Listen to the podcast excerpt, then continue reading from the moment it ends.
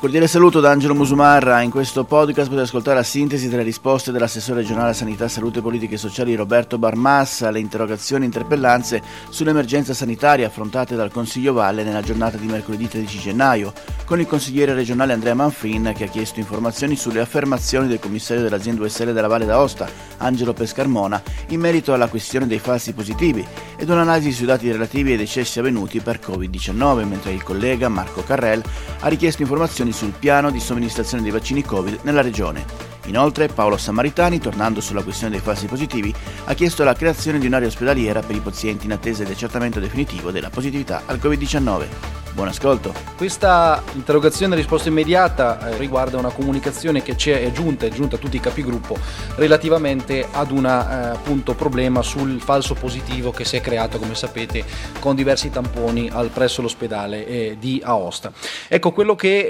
eh, questa comunicazione avvertiva è la figlia di una persona che è risultata appunto un falso positivo che faceva tutta una serie di domande, ma quella principale era, come dire, il ritardo effettuato nella comunicazione da parte dell'ufficio relazioni col pubblico nei confronti del padre su questo, eh, su questo errore. Noi abbiamo verificato quella che è la comunicazione che è stata fatta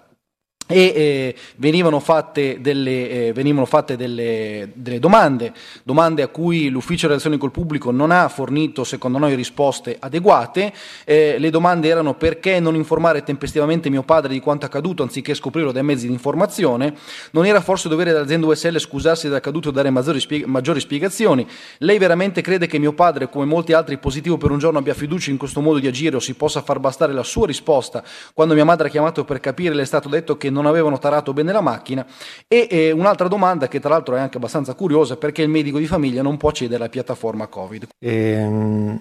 effettivamente insomma, ci sono stati dei ritardi da questo punto di vista da parte delle comunicazioni e sicuramente eh, da questo punto di vista siamo stati responsabili soprattutto probabilmente con l'ufficio comunicazioni e relazioni eh, per quanto riguarda comunica- questo tipo di comunicazioni. Eh, questo è diciamo, è successo, si è cercato sicuramente eh, il problema dei falsi positivi, eh, si è cercato di risolvere ovviamente nel migliore dei modi, eh, cercando appunto di risolvere sia il problema comunicativo che il problema clinico. Eh, e questo è un problema a cui effettivamente si è creato, soprattutto dal punto di vista comunicativo, per fortuna non tanto dal punto di vista clinico, vista poi la negatività dei pazienti che sono stati eh, spostati nei reparti positivi. Eh, oltre a, questo, eh, a, questa problematica, che è una problematica reale legata a quello che è successo, c'è stata anche una problematica legata ad alcune affermazioni anche del, del commissario. In particolare eh, nella diciamo, relazione di fine anno eh, dell'azienda c'era stata, io non l'avevo sentito direttamente perché era un periodo in cui non, ancora, non stavo ancora molto bene, quindi c'era stata fatta anche una polemica su un'affermazione del commissario che andando a rivedermi quello io, anzi, risentire quello che era stato dichiarato, c'era questa parola che era eh, anche stata eh, evidenziata sui giornali di Inezia, che secondo me in quel caso era stata comunque un pochettino travisata, perché era una parola relativa eh, non tanto a quello che eh, era successo, cioè il problema dei tamponi, cosa di cui l'azienda era perfettamente, eh, perfettamente eh, a conoscenza, ma fondamentalmente su quello che era stato eh, un pochettino, una, secondo me, un misunderstanding sul tipo di problematiche e su quello che l'azienda aveva fatto in tutta questa in, questa, in, questo periodo, in questo anno molto difficile perché ovviamente passare attraverso due pandemie, questo eh, nel bene e nel male ha comportato un volume di lavoro per l'azienda molto molto importante. Quindi sicuramente sta, ci sono stati degli errori, errori di comunicazione che eh, a mio avviso in parte sono, eh, sono, giustificabili, ma questo non vuol dire, cioè comprensibili ma non giustificabili, eh, alla quale poi l'azienda eh, a mio avviso ha posto rimedio, ci sono state delle affermazioni in particolare questa parola di cui parlavamo prima inizia che secondo me è stata un po' travisata perché è stata un po' estrapolata dal contesto e quindi eh, ovviamente pur non come assessorato condividendo certe affermazioni ma secondo me certe, eh, queste stesse affermazioni andrebbero, un po', andrebbero sicuramente contestualizzate e valutate nell'insieme di quello che realmente è successo. Ovviamente adesso siamo molto presi da quelle che sono le varie criticità ed emergenze per cui a volte ci perdiamo una parte di questa analisi dei dati. Allora, alla domanda la percentuale dei pazienti valdostani deceduti rispetto al totale dei contagiati nella nostra regione, beh, a questo dato posso rispondere, un dato eh, diciamo meramente percentuale, perché alla data del 6 gennaio 2021 in Valle d'Aosta si registra una percentuale di deceduti rispetto al totale dei contagiati da SARS-CoV-2 pari al 5,2%. Allora, intanto la domanda è corretta perché si parla di contagiati e non di patologia, perché una cosa è il contagio, un'altra cosa è l'aver espresso una patologia che è il Covid-19. Come sappiamo noi abbiamo tanti patogeni che saprofiti, che eh, abitano nel nostro eh, corpo, nel nostro organismo, che possono sviluppare delle patologie anche molto gravi, ma che tendenzialmente a volte rimangono silenti. Eh. Questo è un dato di fatto. Per cui abbiamo un 5,2%. Il 5,2% dei, scusate se mi dilungo un po', è un po' il mio lavoro, il 5,2% sulle, sui contagiati eh, ovviamente è un dato che sale se noi andassimo a vedere solamente chi ha espresso la patologia, cioè sul Covid-19. Comunque è un dato elevato, eh, teniamo presente che siamo tra le regioni che hanno l'incidenza di mortalità, anzi questa è una letalità perché sono pazienti che hanno espresso comunque le, eh, l'infezione, la mortalità è sulla popolazione globale, abbiamo un tasso di letalità del 5,2% rispetto a una media nazionale del 3,5% e a un 5,4% che è quella che invece è la letalità in Lombardia che è stata la più alta d'Italia. Su perché, su perché abbiamo avuto questa letalità elevata? Elevata, qui vabbè, insomma, è, è, molto difficile capirlo, è ancora motivo adesso di discussione, di analisi, di studio, sapete che le regioni del sud Italia hanno avuto una letalità più bassa, eh, queste, diciamo, questo Alcune delle motivazioni potrebbero essere anche legate all'esposizione ai raggi solari, la vitamina D, eccetera, ci sono tale, tante motivazioni. Quello che escludo sicuramente per quanto riguarda la nostra regione è che la letalità sia stata alta perché il sistema sanitario non ha funzionato, perché in realtà tutti i pazienti che sta- hanno avuto bisogno di terapia intensiva sono stati sottoposti a terapia intensiva, intensiv- la nostra terapia intensiva è stata stressata da questo punto di vista, ma non abbiamo mai avuto la saturazione saturazione, per cui chi ne aveva bisogno è stato curato e sono sicuro che i nostri operatori sanitari, dei medici e infermieri, sanno fare molto bene il, loro lavoro, sia in ospedale che sul territorio. E tanto per dire così come informazione, noi abbiamo utilizzato anche sul territorio un protocollo che è stato anche adottato in alcune regioni del centro della Francia, eh, dopo che ci siamo confrontati anche a livello di assessorato alla sanità su dei protocolli terapeutici. Quindi eh, diciamo che le cose abbiamo cercato di farle abbastanza bene, sicuramente dal punto di vista clinico, anche perché io spezzo sempre una lancia a favore degli operatori sanitari, perché sono preparati e bravi. Una delle possibili comunque giustificazioni o motivazioni, non c'è nulla da giustificare, eh, di questa letalità è legata al fatto comunque che noi abbiamo avuto una prevalenza globale ad oggi, la prevalenza è il numero di casi eh, rispetto ai malati di Covid-19 di 58,9 pazienti ogni mille abitanti e questa è stata la prevalenza più alta d'Italia. Le motivazioni possono essere molteplici, può essere il turismo, gli scambi, il fatto che siamo piccoli, il fatto che magari ci sono più contatti, le motivazioni possono essere tante. Però diciamo che siamo molto migliorati adesso, perché se la prevalenza era globale del 58,9, adesso è una prevalenza attuale in questo momento di 324 eh, pazienti positivi ogni 100.000 eh, abitanti, tenendo presente che la media nazionale è di 942. Quindi in questo momento, da questo punto di vista, pur con un aumento dei casi di positività, ci stiamo comportando abbastanza bene e speriamo di continuare a comportarci così. Per quanto riguarda la domanda età media dei pazienti deceduti per Covid-19, l'età media dei deceduti in Valle d'Aosta al 6 gennaio, anche qui un dato statistico, è stata di 83,5 anni rispetto a una media nazionale di 80 anni. Quindi anche qui la media, siamo un pochettino al di sopra della media per l'età dei pazienti deceduti. Un'altra richiesta, domanda molto interessante è stata la, la, successiva, cioè quanti pazienti deceduti in totale avessero comorbidità con altre patologie, sia in numero che in percentuale, in particolare quanti pazienti deceduti in numero e in percentuale avessero rispettivamente 1, 2, 3 o più comorbidità e quanti pazienti deceduti non avessero nessuna comorbidità, sia in numero che in percentuale. Quindi alla data del 6 gennaio 2021, perché ovviamente ci deve essere un cut-off, non possiamo aggiornarla giorno per giorno, dei 388 decessi totali da inizio della pandemia, l'analisi ultimata riguarda 373 deceduti per cause Covid correlate, i cui dati sono stati compilati nella piattaforma di sorveglianza integrata dell'Istituto Superiore di Sanità e possiamo quindi distinguere delle percentuali. 15 casi, cioè il 4% di decesso di paziente affetto da infezione di SARS-CoV-2 in assenza di patologie pregresse note. 336 casi, 90% di decesso di paziente affetto da infezione SARS-CoV-2 in coesistenza di patologie pregresse. So che sono dati noiosi, ma purtroppo la statistica è fatta così. 22 casi, 6% con dato non noto o in corso di compilazione. Dei 336 pazienti affetti da infezione SARS-CoV-2 in coesistenza di patologie progresse al momento del decesso, 85, quindi sono quelli che hanno avuto altre patologie, 85, cioè il 25,3% presentavano una sola patologia cronica pregressa. 122, cioè il 36,3%, presentavano due patologie croniche pregresse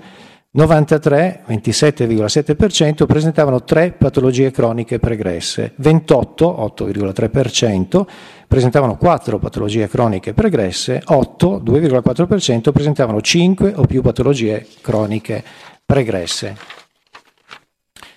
Queste patologie sì, croniche, adesso facciamo un piccolo elenco delle patologie per avere un'idea, le patologie erano patologia neoplastica purtroppo,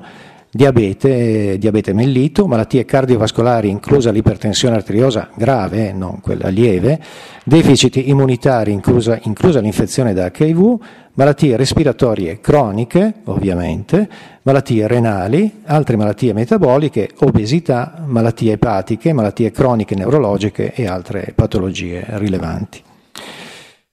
Se sia stata fatta un'analisi per sapere quanti pazienti siano deceduti unicamente a causa del Covid-19 e quanti invece siano deceduti con il Covid-19 ma a causa di altre patologie,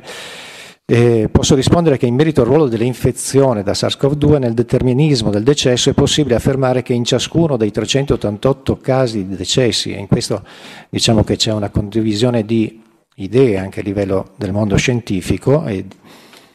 quindi 388 casi di decessi Covid correlati annoverati alla data del 6 gennaio 21, gli effetti dell'infezione da SARS-CoV-2 abbiano svolto ruolo predominante, ancorché non sempre esclusivo ovviamente nell'eziopatogenesi del decesso. In altri termini, in nessuno dei 388 casi analizzati è possibile affermare che il decesso sarebbe occorso in tempi e modalità uguali in assenza dell'interferenza causale determinante dell'infezione da SARS-CoV-2. Eh, tradotto in termini molto semplici, ci voleva la lampada, eh, non la lampada, scusate, la sfera di cristallo per poter determinare se un paziente con una patologia oncologica sarebbe purtroppo mancato quel giorno o sarebbe mancato dopo due o tre mesi in relazione all'infezione da SARS-CoV-2. Con questa interpellanza vogliamo fare luce su quello che è un po' il piano eh, dei vaccini in Valle d'Aosta. Andiamo a vedere che entro luglio, secondo il nostro piano di vaccini, andiamo a eh, ottenere l'immunità di gregge in quanto almeno il 75% della popolazione sarà vaccinata. Ovviamente eh, partiamo dal presupposto che, eh, come ci è stato detto anche in commissione, quella del 27 dicembre, cioè la fase zero la chiamerei, no? il, eh, il V-Day, eh, direi che è stata una eh, manifestazione più ehm, simbolica che effettiva. E quindi i dati che sono usciti dal 27 sino a ieri con la Valle d'Aosta solo al 20% dei vaccini effettuati, sino ad arrivare a ieri al 99,9%, sono dei dati che dobbiamo guardare ma sicuramente non allertano più di quel tanto. Ciò che però ci preme come gruppo è capire la seconda fase, quella dove andremo a vaccinare tutta la popolazione, come organizzata e come pensiamo di affrontarla. Direi comunque che un dato positivo c'è stato perché avete visto che siamo arrivati a essere la seconda regione in Italia per, numero, per percentuale di vaccini fatta e diciamo una delle se non la prima, la seconda, forse la prima è l'Emilia Romagna, invece per il numero di vaccini fatti in percentuale della popolazione. Quindi direi che questi dati, perlomeno per adesso, sono positivi. Non nascondo eh, a nessuno che la seconda fase, quella della vaccinazione di massa, sarà una fase molto delicata, eh, di questo siamo coscienti non solamente in Valle d'Aosta ma in tutta, in tutta, Italia e quindi che dovremo affrontare in maniera particolarmente attenta. Eh, anche perché sarà lì, diciamo, più che in questa fase di vaccinale che ci giocheremo veramente, a mio avviso, quello che è il problema sanitario, l'immunità di gregge, eccetera. Eh, questo è uno dei motivi per cui ho chiesto all'azienda sanitaria di sviluppare al più presto un piano vaccinale, perché questa è una cosa estremamente importante. Quando arriveranno e come verranno somministrati, ecco il problema è che noi non lo sappiamo. Quindi noi sappiamo i vaccini che sono arrivati fino adesso, eh, sarà molto importante arrivare eh, preparati a vaccinare quando arriveranno i vaccini, questo rimane il punto interrogativo. Quindi io voglio ed è quello che ho chiesto all'azienda sanitaria e a, diciamo, a tutti gli attori, compresa la protezione civile, i medici di medicina generale, di eh, essere pronti, cioè devi avere un piano ben fatto, cioè una macchina pronta a scattare, ma la benzina eh, deve arrivare dal Ministero, da Roma. Quindi in questo momento non abbiamo ancora dei dati, la distribuzione dei, nei vari punti di vaccinazione sarà relativa ovviamente ai vaccini che arrivano, proporzionale anche alla percentuale di persone da vaccinare. Questo come discorso discorso generale. Il calendario della distribuzione dei vaccini si limita al mese del, di gennaio 2021, quindi eh, ecco, qui, qui, era anche specificata una risposta che purtroppo poche ore prima della consegna ci avvisano, eh, sono stati avvisati ieri sera dei vaccini che sono arrivati stanotte, quindi è molto difficile programmare. Quello che possiamo fare noi è essere pronti. Eh, ad oggi sono state consegnate 1970 più 2340 e altre 1170, ma questa è la prima fase diciamo, di erogazione. Eh, abbiamo finito praticamente tutti i vaccini della prima fase e, e, adesso il problema dal 18 gennaio verranno inseriti in concomitanza con i richiami perché a partire dal 17 gennaio eh, incominceremo la somministrazione della prima dose, i famosi 21 giorni dalla prima somministrazione alla seconda. Dal 18 gennaio verranno inseriti in concomitanza ai richiami, ai richiami le categorie ritenute a rischio. Avevamo pensato di inserire categorie ovviamente oltre agli ultra ottantenni, che ovviamente è una categoria particolarmente eh, a rischio ovviamente per questo tipo di patologia patologia, ma gli ultraottantenni sono più di 9.000, quindi non sarebbero neanche bastati i vaccini diciamo, della prima fase, calcolando anche perché bisogna anche finire di vaccinare le microcomunità in cui il, il problema della vaccinazione è stato estremamente complicato dal, dal problema delle persone che non possono esprimere un consenso. Quindi c'è stato un decreto legislativo che invece di aiutarci eh, ci ha complicato ulteriormente la vita perché non ha semplificato il problema.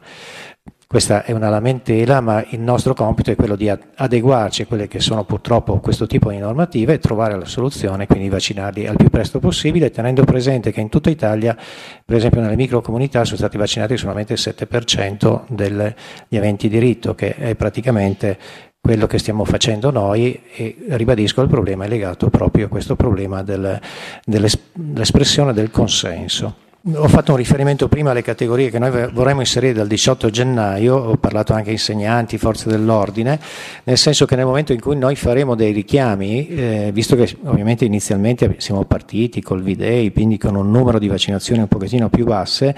eh, ci troveremo in fasi in cui avremo una capacità vaccinale superiore alle persone che possono essere sottoposte al vaccino, quindi dando la precedenza ovviamente agli ultraottantenni per quanto possiamo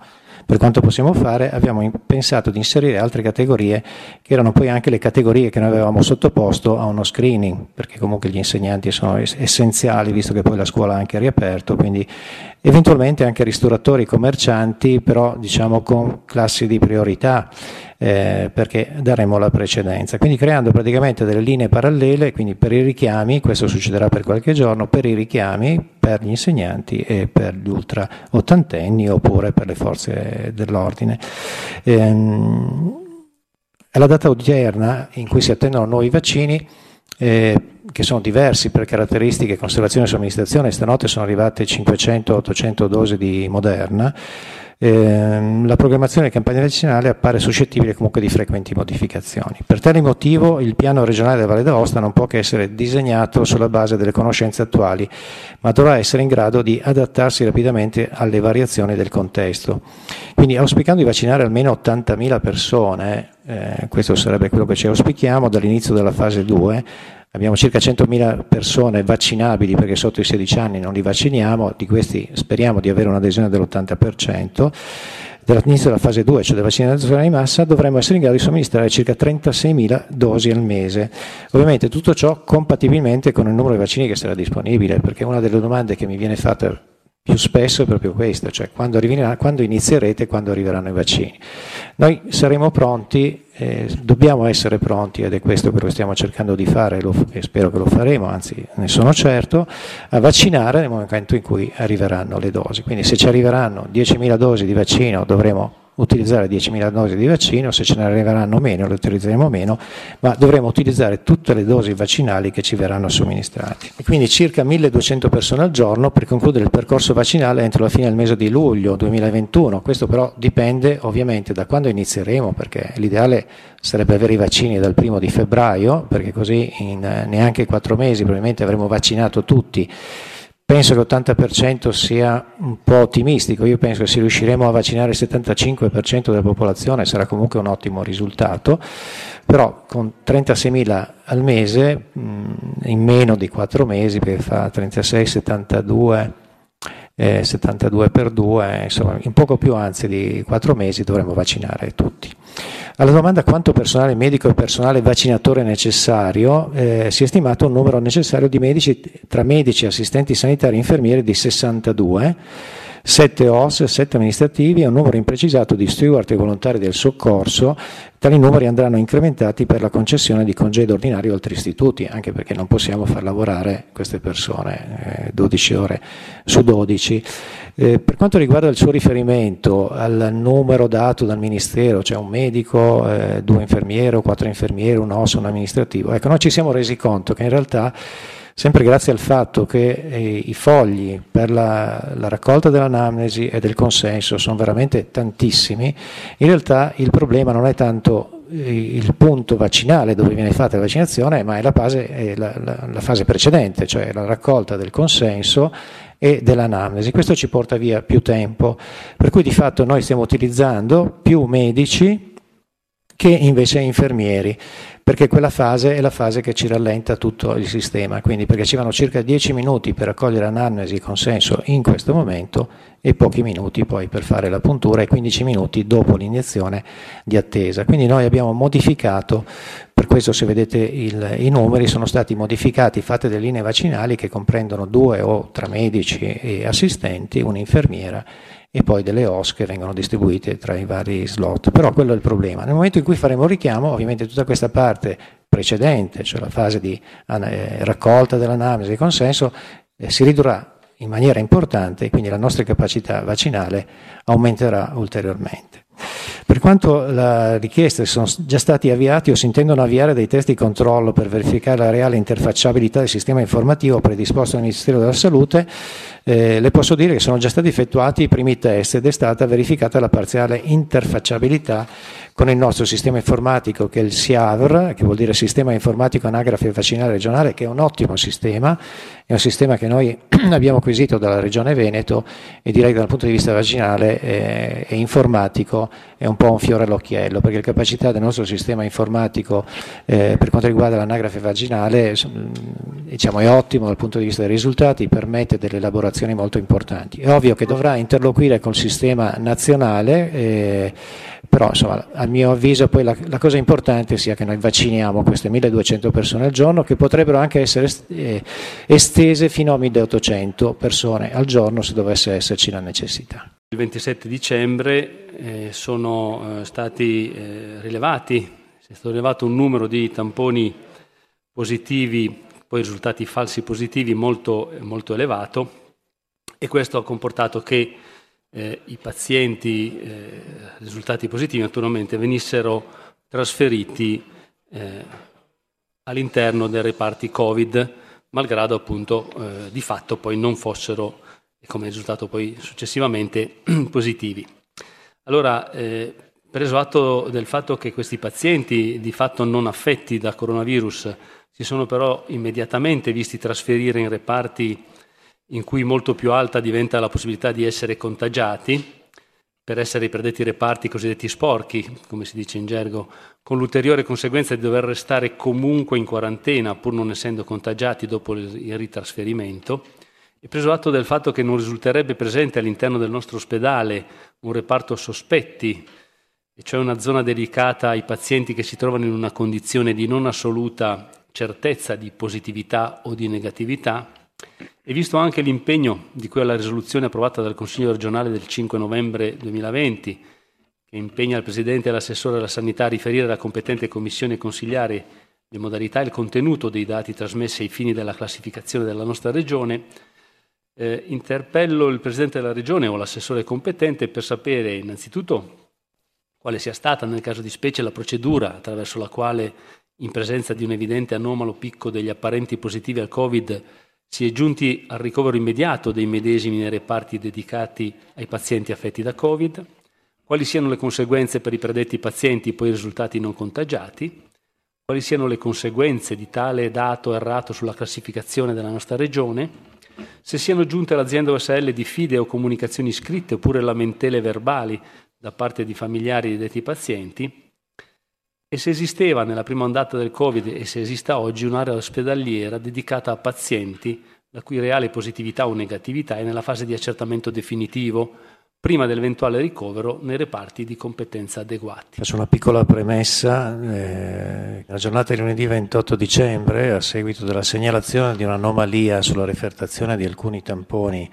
sottoposti a test molecolare nelle sedute precedenti, sono stati effettuati gli opportuni ricontrolli dei casi segnalati. Dall'immediata analisi della procedura sono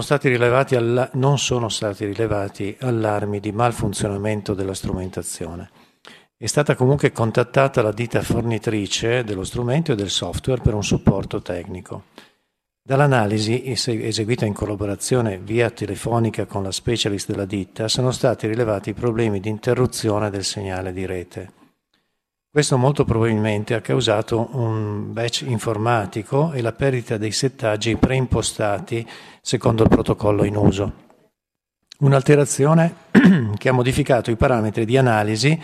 facendo sì che il sistema rilevasse anche basse fluorescenze e inducendo il riscontro di false positività. Tutti i dati delle sedute coinvolte sono stati poi opportunamente rianalizzati. Eh, quale sia stata, eh, alla domanda quale sia stata nel caso di specie la procedura attraverso la quale in presenza di evidente anomalo picco degli apparenti positivi al Covid si è giunti al ricovero immediato dai medesimi nei reparti dedicati ai pazienti affetti da Covid. I pazienti con diagnosi di infezione da SARS-CoV-2 vanno ricoverati in reparti designati i cosiddetti reparti Covid o anche definiti reparti appunto sporchi come da disposizione ministeriale. Ciò, ciò vale sia per i riscontri in pronto soccorso sia per i pazienti negativi all'ingresso e con un secondo tampone positivo in corso eh, di ricovero. Il recente cluster dei casi positivi ha riguardato pazienti assegnati a numerosi reparti. Per tale motivo, l'unica struttura in grado di intercettare l'anomalia in corso, in quanto in possesso dei dati diagnostici aggregati, sia giornalieri che di periodo, era il laboratorio analisi, cosa che è avvenuta il giorno successivo, ossia il 28 dicembre. Per quanto riguarda la trasmissione dei dati, la Protezione Civile regionale è stata informata del, dell'errore il 28-12 al momento dell'invio della email riepilogativa. Per quanto riguarda le conseguenze per i predetti pazienti, poi risultati non contagiati, quali siano le conseguenze di tale dato errato sulla classificazione della nostra regione, eh, sono stati riscontrati 61 casi falsi positivi, 45 pazienti esterni a domicilio e 16 pazienti interni, di cui due ricoverati presso l'ISA. Dalla segnalazione all'individuazione della causa e alla rettifica dei dati sono intercorse circa 8 ore. Dalla comunicazione dei primi dati poi sottoposti a verifica sono passate circa 24 ore. Per quanto riguarda la gestione dei pazienti spostati, come da protocollo, nei reparti Covid, ma risultati falsi positivi, dopo un confronto tra direzione medica di presidio e i medici internisti del Dipartimento delle Medicine, valutati i pro e i contro delle varie alternative, cioè mantenere i pazienti in precedenza certificati come positivi e successivamente controllati e refertati come negativi nei reparti Covid con probabile aumento però del rischio infettivo, oppure restituirli ai reparti di provenienza che conoscono la situazione clinica dei singoli pazienti e quindi sono in grado di gestirli al meglio, si è concordato di restituire la gestione della sorveglianza clinica nei pazienti falsi positivi ai reparti titolari degli stessi, trasferendoli dai reparti Covid ai reparti di provenienza. In totale i pazienti ricoverati in un primo tempo ritenuti positivi e successivamente e definitivamente valutati come negativi in base ai referti di laboratorio sono stati 16, di cui due ricoverati presso la clinica ISA di Saint-Pierre. Tutti i pazienti ricoverati di cui sopra sono stati spostati in seguito al referto dai reparti Covid ai reparti di competenza cosiddetti puliti e sottoposti a sorveglianza clinica, screening con tampone molecolare e ad isolamento funzionale nei giorni successivi. Per quanto riguarda i tamponi in oggetto effettuati sul territorio, tutti gli utenti sono stati telefonicamente avvisati dalla CUS e i contatti stretti sono stati oggetto di liberatoria da parte del Dipartimento di Prevenzione. Tutti i pazienti falsi positivi trasferiti invece temporaneamente nei riparti Covid sono risultati negativi al tampone molecolare del 5 gennaio e sono tuttora tutti negativi, mentre uno di questi pazienti non trasferito nei reparti Covid, che era già ospedalizzato da tempo, si è positivizzato quindi indipendent- indipendentemente da questa evenienza. Nessuna conseguenza ha avuto tale dato errato sulla classificazione della nostra regione, in quanto prontamente comunicato all'Istituto Superiore di Sanità e rettificato nella giornata successiva. Se siano giunte all'azienda US, USL diffide o comunicazioni scritte oppure lamentele verbali da parte di familiari di detti pazienti, eh, comunico che risultano ad oggi eh, richieste di chiarimenti da parte del Ministero della Salute, dalla Procura della Repubblica e dell'assessorato alla sanità. Uno dei pazienti ospedalieri falsi positivi ha inoltrato richiesta scritta per la risoluzione di una sua problematica specifica relativa alla falsa positività del tampone che è stata prontamente presa in carico dall'azienda e risolta. Vi è stata inoltre una lamentela scritta di un parente di un paziente domiciliare falso positivo alla quale è stato dato riscontro scritto. Riguardo alla richiesta se esisteva nella prima ondata del Covid, se esista oggi o in caso contrario se si intenda realizzare un'area ospedaliera, ospedaliera dedicata a pazienti la cui reale positività o negatività è nella fase di accertamento definitivo prima dell'eventuale ricovero nei reparti di competenza adeguati, vi posso dire che il cosiddetto eh, reparto a stanteria, cioè attivo da marzo a giugno 2020, non è stato ripristinato nell'autunno 2020, poiché nel frattempo sono stati resi disponibili i test rapidi che forniscono esito della ricerca di SARS-CoV-2 in poco tempo, con buona sensibilità e specificità.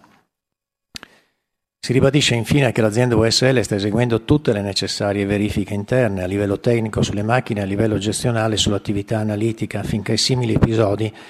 non debbano mai più ripetersi. Nel frattempo sono state date immediate disposizioni scritte per il personale sulle azioni preventive da adottare ad ogni seduta di analisi ed è stata redatta un'istruzione operativa che riporta le azioni correttive da applicarsi eh, nelle refertazioni. Ecco, vorrei giurare aggiungere solamente magari una specificazione, un dato sulla stanteria, nel senso la stanteria era stata istituita nella prima fase perché i tempi di refertazione dei tamponi molecolari erano circa di 24-48 ore, quindi c'era la necessità di avere un reparto dove queste persone aspettassero in realtà solamente l'esito del tampone. Questo aveva creato nella prima fase delle grosse problematiche perché la stanteria voleva dire mettere esclusivamente un paziente per ogni stanza, questo vuol dire quindi in un reparto di 30 eh, con 30 posti liberi, no, 30 posti noi se ne utilizzava solamente 15. Ovviamente soprattutto con un afflusso importante di pazienti del pronto soccorso in fase acuta, questo comportava l'occupazione fisica da parte della stanteria di gran parte dei reparti e questo aveva creato una grossa problematica, ma è una, una criticità alla quale non si poteva far fronte diversamente perché appunto l'esito dei tamponi era molto lento. A questo è stato appunto ovviato nella seconda fase perché grazie ai tamponi molecolari rapidi pronti in due ore questo ci permetteva di portare direttamente il paziente nel reparto Covid positivo e quindi evitare eh, questa dispersione di personale e di posti letto su tutto l'ospedale nel momento in cui ce n'è bisogno. Eh, e questa è un pochettino la problematica. Paradossalmente il problema di una cosiddetta stanteria potrebbe essere invece più mh, importante nei cosiddetti pazienti negativi, tampone negativo, perché in realtà un tampone negativo, allora a quel punto dovresti metterlo in quarantena e tenerlo 15 giorni, perché potrebbe positivizzarsi. Ed il tampone negativo clinicamente fa più danni se si positivizza, perché poi invece è proprio quel paziente che se metti in reparto ti infetta tutto il reparto paradossalmente, questo ovviamente è comunque una cosa grave, invece il paziente comunque eh, falso positivo, eh, il rischio fondamentalmente è dell'unica persona. Eh, ovviamente questo non, non, per diminuire l'importanza anche di questo dato, ma solo per dire dal punto di vista epidemiologico chi è il più, in realtà quello che potrebbe creare più danni. Quindi non è possibile creare una stanteria in cui noi teniamo eh, il falso, il, posit- il negativo. O presunto tale, in realtà due settimane in attesa di vedere se si sviluppa la patologia o anche il positivo perché dovrebbe rimanerci comunque più giorni. E poi non è detto che anche un secondo tampone ripetuto dopo un po' di giorni sia veramente un falso positivo perché abbiamo avuto più falsi positivi in, in, questi pazienti. Questo solamente per dare un quadro di quanto una stenteria di questo tipo potrebbe impattare sia sul numero, sui tempi di ricovero, sia sull'impegno dei reparti. Eh, e del personale dell'ospedale, quindi le stanterie in questo momento non vengono utilizzate. Ed è tutto per questo podcast, grazie per il vostro ascolto. Se ritenete interessanti i contenuti che avete appena ascoltato potete condividerli utilizzando i canali social di Aosta Press. Per ogni comunicazione potete scrivere a podcast.it. Al prossimo ascolto, buona continuazione, state bene.